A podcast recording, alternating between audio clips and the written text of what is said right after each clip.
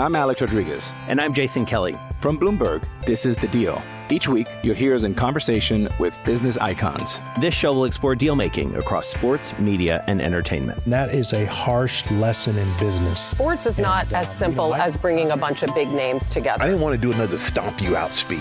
It opened up so many more doors. The show is called The, the deal. deal.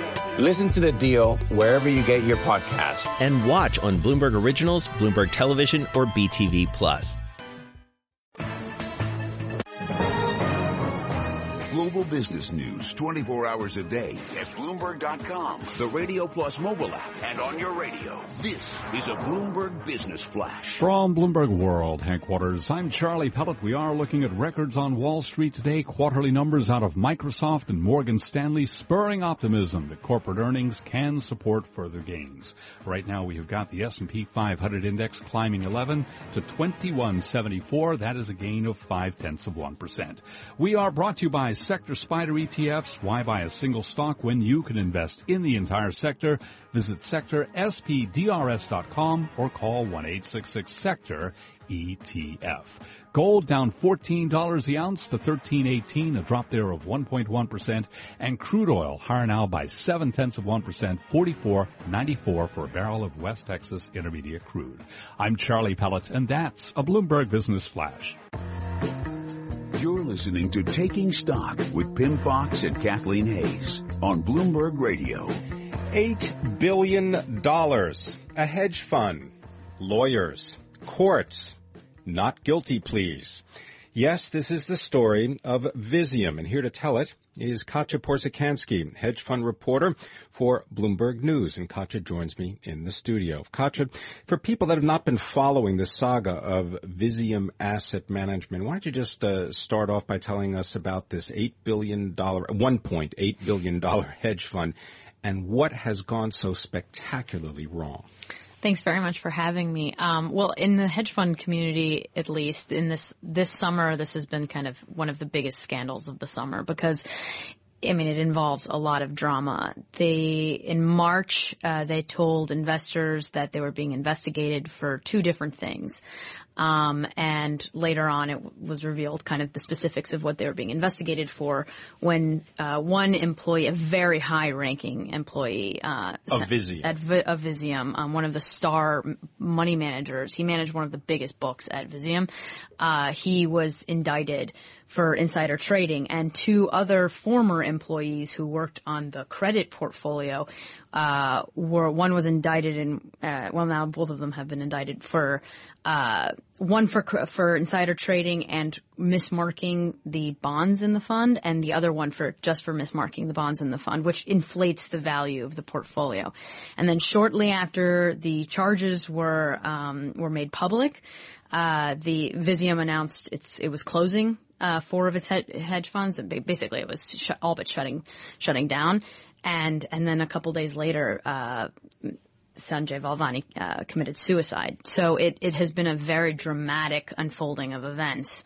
Um, and just in kind of uh, reporting that out, uh, you know, talking to lots and lots of people who were either invested in the funds over time or worked there, uh, it appeared that there were several kind of red flags that we thought merited some reporting on. Um, this is a fund that was started in 2005 by sure. Jacob Gottlieb. by Jacob Gottlieb and, and several of his former uh, colleagues from uh.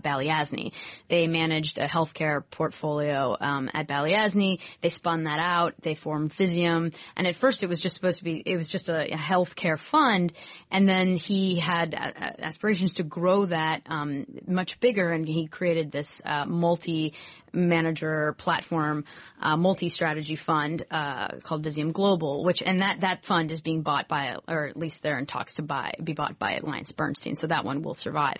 Um, but the the other ones have all been are all being liquidated, uh, and and yeah, it grew very large very quickly, and it's you know there's questions as to did you know did they keep up with the growth? Were they behaving um, as they should have been when they were an $8 billion fund. I mean, it's one thing when you're a small shop and it's a couple guys. Matt Levine had a had a piece today that uh, talked kind of like how should you be behaving when you're a really big fund versus a really small fund, and if it's a couple of guys in a room and you're all sitting around a desk and you're you know you know what's going on because it's right in front of you. That's one thing, but it's another thing when you balloon to be such a, a big, big fund.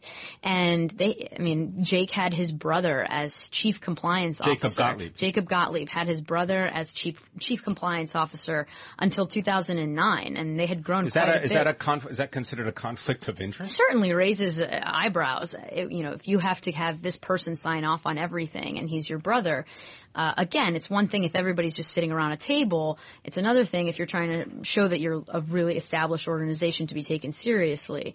Um, Um, Were more family members involved in Visium? Sh- Sure. One of the one of the people who has been charged, um, Stefan Lumiere, is Jacob Gottlieb's um, brother-in-law. Well, the, he's the brother of um, Gottlieb's uh, estranged wife. They're going through divorce proceedings, and and Jacob Gottlieb's father was, and Mark's father was, uh, even had like an office on on the premises the first few years.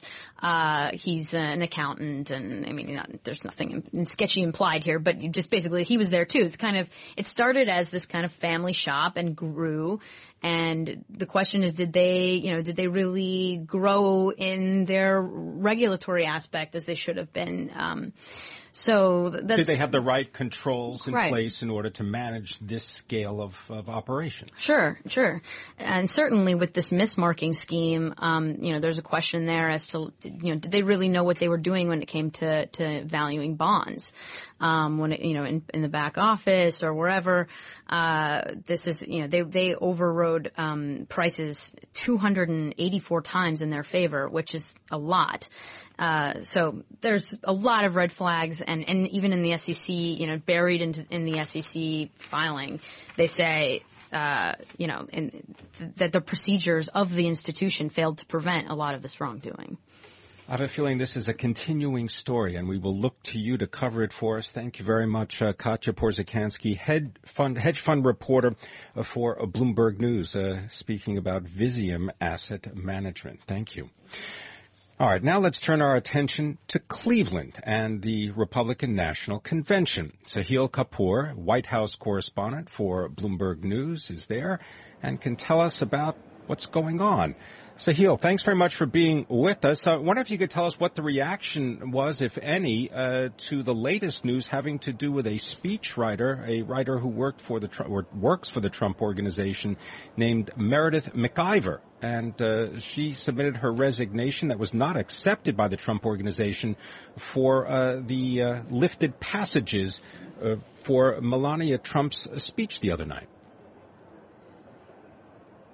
Right. So uh, this employee of the Trump organization, Meredith McIver, submitted her resignation. She took responsibility essentially for the lifted passage, uh, the lifted passages in uh, Melania Trump's speech that bore a lot of resemblance to the 2008 speech that Michelle Obama gave uh, in, in a similar context. And as you pointed out, the Trump campaign did not accept. They um, so you know I, I think what the Trump campaign was doing was at least assigning responsibility for the the error that happened. They've gotten a lot of criticism about this over the last day and a half since it happened. It seemed to be a pretty clear-cut case of plagiarism, given that there were extensive passages from Michelle Obama's speech that were, um, you know, that were used in Melania's speech. So this is their attempt to do damage control. At the same time, on a, on a purely political level, it's it's unlikely that this is going to turn voters away from Donald Trump. What the campaign is trying to do is end the the element of distraction, and it's pretty new. We don't know exactly how it's going to play. Um, you know, so we'll see how it pans out. Paul Manafort, who is Trump's campaign chairman, said that the billionaire who said that Trump has changed the face of the Republican Party and promised an all-Trump convention. Is that really taking place?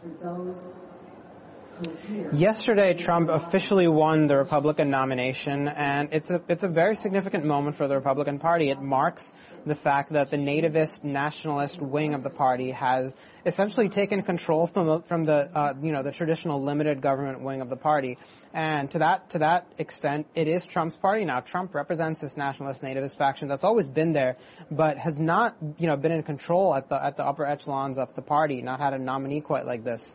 So, you know, to that extent, it is Trump's party. And, and also notable, there are six people at this convention altogether, all four days of it, named Trump. So, you know, uh, it's, it's Trump's convention in more ways than one.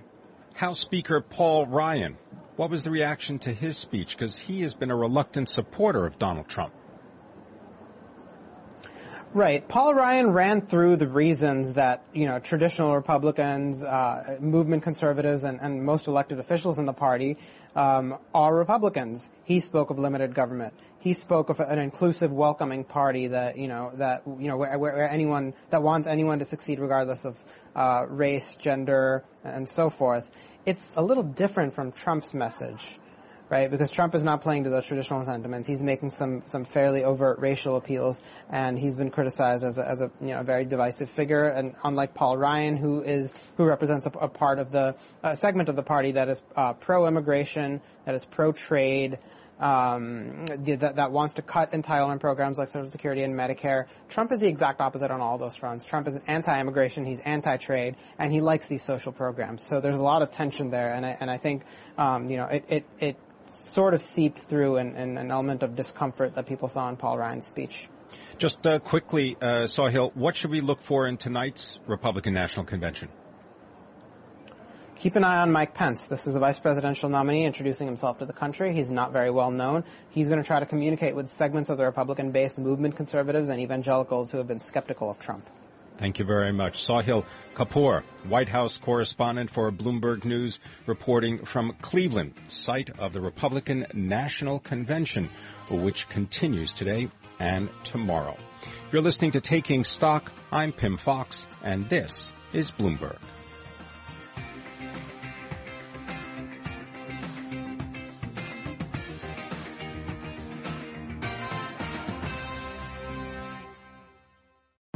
Collaborate for a greener future at the Bloomberg Green Festival, a groundbreaking celebration of the thinkers, doers, and innovators leading the way. From design and culture to technology, science, and entertainment. Hear from inspirational speakers and immerse yourself in climate solutions. July 10th through 13th in Seattle. Title sponsor Amazon. Official airline Alaska Airlines. Get 20% off using promo code radio20 at bloomberglive.com slash green festival.